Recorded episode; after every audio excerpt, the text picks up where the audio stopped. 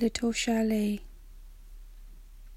As the water ripples, gliding gently like silk mirrors, I see the coins at the bed of the water, glistening like forgotten wishes.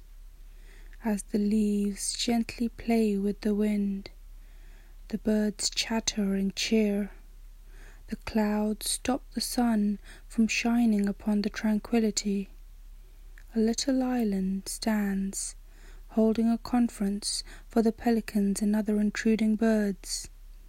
The trees stand behind them and around them as the water continues to ripple to its own silent music.